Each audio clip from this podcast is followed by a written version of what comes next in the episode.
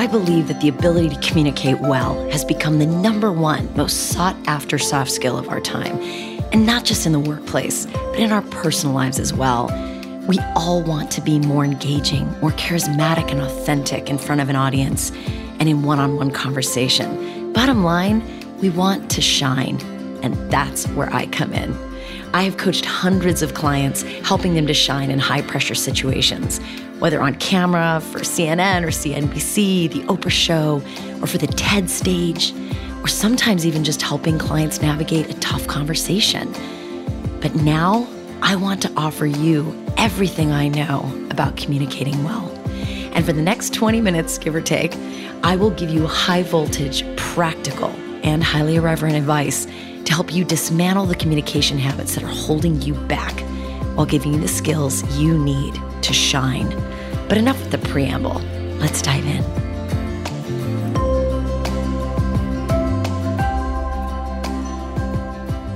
Welcome, everybody.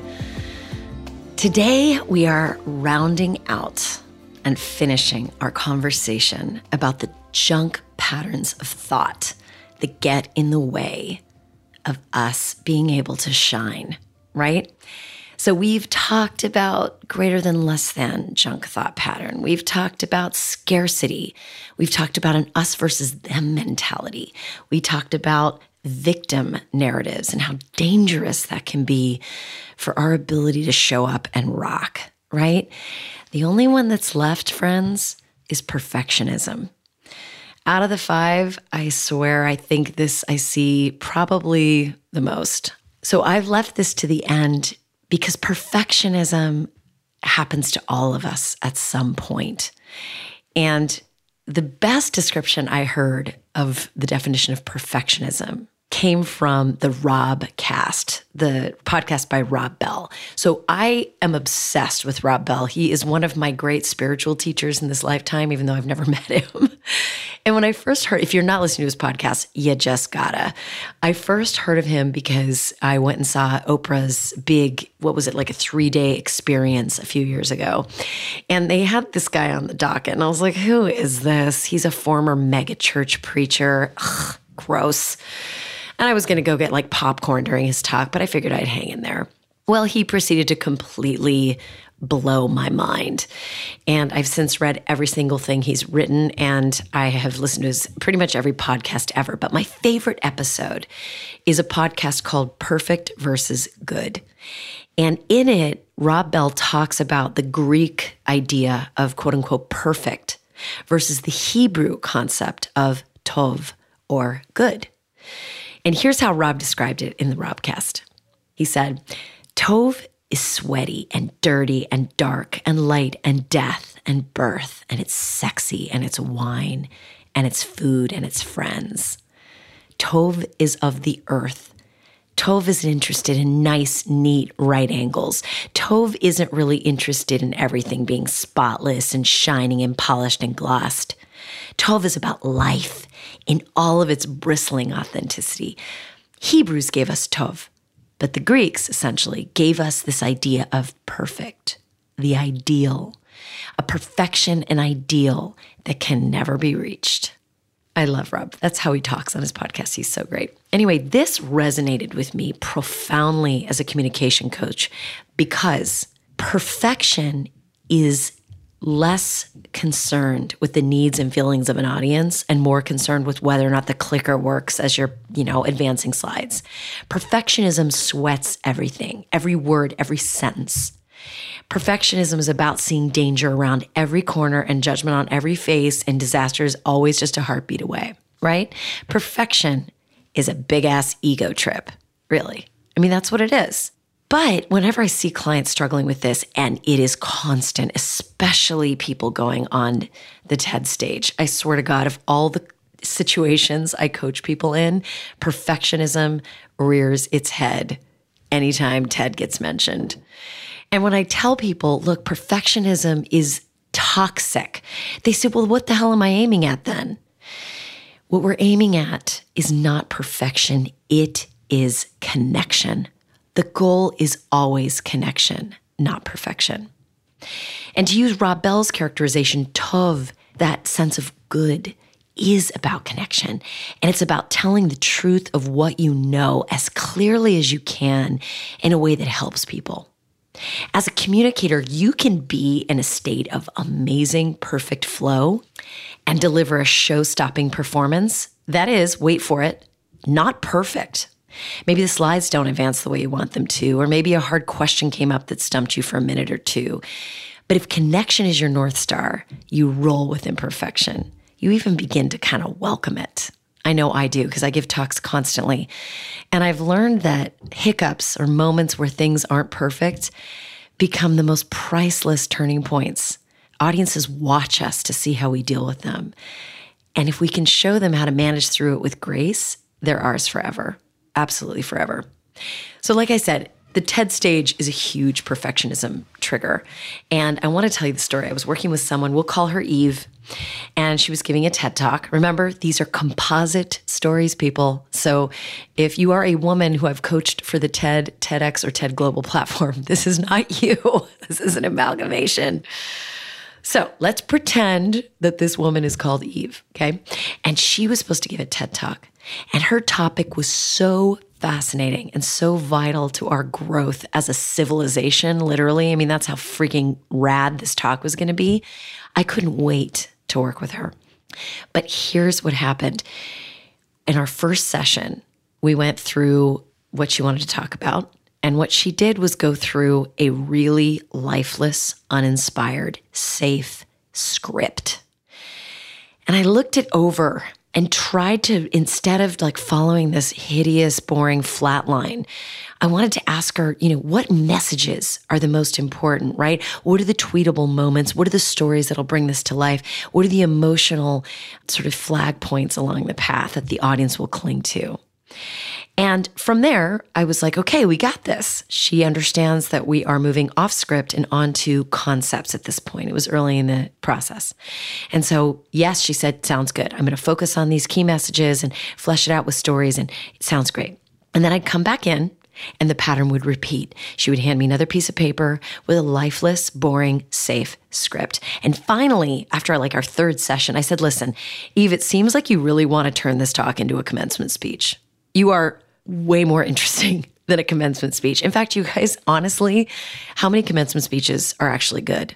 Only the ones you see like forwarded, like Steve Jobs or or Shonda Rhimes, or you know, I mean, very few. Most commencement speeches are so goddamn boring you want to freak out. In fact, seeing somebody at a podium with a stack of papers makes me sweat. I can't stand it because I know it means something boring is about to happen.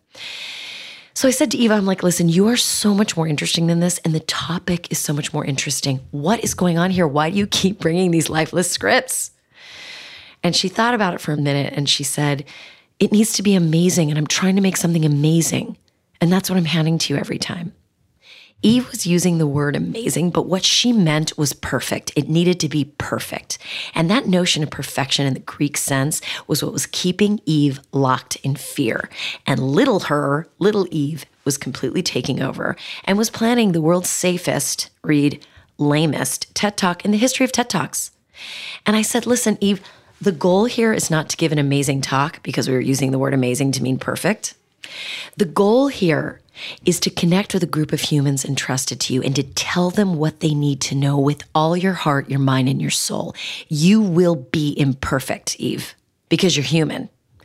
But if you devote yourself to keeping their attention and connecting with them emotionally and intellectually, this talk could change their lives. And you don't change people's lives by being perfect. You change their life by being real and speaking the truth as you know it. And as soon as I said that, she relaxed and she committed to using a new mantra every time she felt perfectionism sneaking up connection, not perfection. And from there, we mapped out a talk that I knew would keep the audience on the edge of their seats. It was a fresh perspective, a new idea.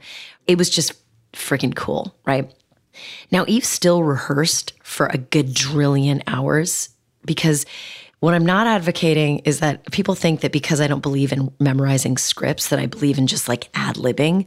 That is nonsense. That's a false choice that we've been given. That is not what I'm about. You have to practice your ass off, no question about it. And she did that. But when it came time to get on stage, when she was mic'd up and going through her little pregame ritual, she knew her only job was to connect, not to be perfect. And from the minute she took the stage, she shined. And when the event was over, I asked her how it felt to be up there delivering this talk that had really demanded so much of her. In fact, every single person I have coached to give a TEDx, TED, or TED Global talk, and at this point, the number is at about 150 people I've coached for those. I always ask them, like, how do you feel after that? It's like giving birth. And she said, I was in a state of absolute flow. It was such a relief knowing that I could just get up there and connect and not worry about being perfect. And you know what, you guys? She friggin' crushed it. The allure of perfection is really hard to resist. I get why we get sucked into it, and it takes a lot of courage to get beyond it. And actually, I had a funny story happen. I was once speaking at a uh, leadership offsite in Chicago, and I was supposed to be there at nine o'clock sharp. And I got there at 8 a.m. to get set up and settled. And I always get there early. I think everybody should get to speaking engagements early, like really early. And it's sometimes the case something wasn't quite working on the technical side for my presentation and I couldn't finish setting up, right? And I sat and I waited for the tech people to arrive. They were running late and minutes slipped by and at 9:10, remember I was supposed to talk at 9, the room was full of executives. The tech person finally arrived and fixed the issue. But right at that moment, so it was 9:10, I could, I was ready to rock. Everything was working. But right at that moment, the person who had brought me in to do the talk speed walked up to me at the front of the room and pulled me aside. And I could feel this man's panic. And I started to panic too. In fact, my guts are getting like twisty just remembering that moment. And I said, Oh my God, what's wrong? He said, It's your hemline. Your hemline is falling down. You can see a few inches of the lining of your skirt. You have to fix it. I got to go get some scotch tape. I paused and relying on my training, which is to breathe deeply into my belly, and I went into mental triage mode. I thought, okay, my skirt is longer than knee length, so there's nothing scandalous happening with this hemline issue if I leave it hanging. And then I thought about the message a loose hemline sends sloppy, which I think was what he was reacting to. But what message I would send to these executives if I started even later than I already was due to a scotch tape goose chase, that message was unprofessional and wasting their time. So I took a deep breath and I remembered that the point of the presentation was to connect so that I could teach powerful communication tools. And I had to make a choice about what mental story I'd be telling myself in this moment. And in split seconds, I chose to ditch worrying about the hemline, at least in that moment. Instead, I decided to begin the workshop and tell myself a story that went like this. Ready? Nothing and no one is perfect. Perfect is boring. I'm about to bring some juicy insights that I know is going to they're going to help these people grow and this is what I live for. And I communicated my decision not to fix my wayward hemline to the guy who speed walked up to me in a panic. And in that moment, he became even more agitated. He really pushed back. He's like, You got to fix the goddamn skirt. And I said, Listen, if it's really bugging you at the first break, I will fix it. But right now, we got to rock and roll. I was pretty firm about it. And so he, he backed off and he looked relieved that he knew at some point I'd straighten my look out. And I just, I began. And I knew that if I found my flow on stage, people would forget about the goddamn hemline. And telling myself this new story that perfect is boring and that I had juicy insights to share, it made me feel better and more relaxed instantly. And it made it possible for me to get into flow. First break came and went. And my client completely forgot about the hemline. Why? Because we were all in a state of absorption, of flow, of connection with the content and the ideas and the energy of the room. And I can't tell you how many things have gone wrong during keynotes I've given, workshops I've delivered, moments when I've forgotten to cover something, or the clicker froze, or the screen froze, or the webcast technology failed, or when I forgot to put on deodorant. How about that? Or forgot to brush my teeth. How about that? Or when I realized an ex boyfriend was in the audience. How about them apples? I've even one time had a really nasty heckler in the audience. But here's what I want you to know even in those situations, even when things have gone quote unquote horribly wrong, I have a line of people lined up to talk to me and share with me how positive their experience was. And I tell you that not to brag, although hair flip. I tell you that not to brag because I want you to know that is what happens when we tap into the psychologically saving power of Tov, when we choose connection over perfection. So I want you to look at some of the communication habits that you know are holding you back. You know they're causing you problems. I want you to notice where perfectionism is coming into play, right? Are you really hard on your team when you're about to go do a group pitch or do a group presentation? Are you creating an energy of tightness and terror for the people around you because of your need for things to be perfect? You might be. Or are you creating a nervous situation where your heart is racing and you're literally freaking the hell out because you've convinced yourself that you have to give an amazing, perfect 10 performance?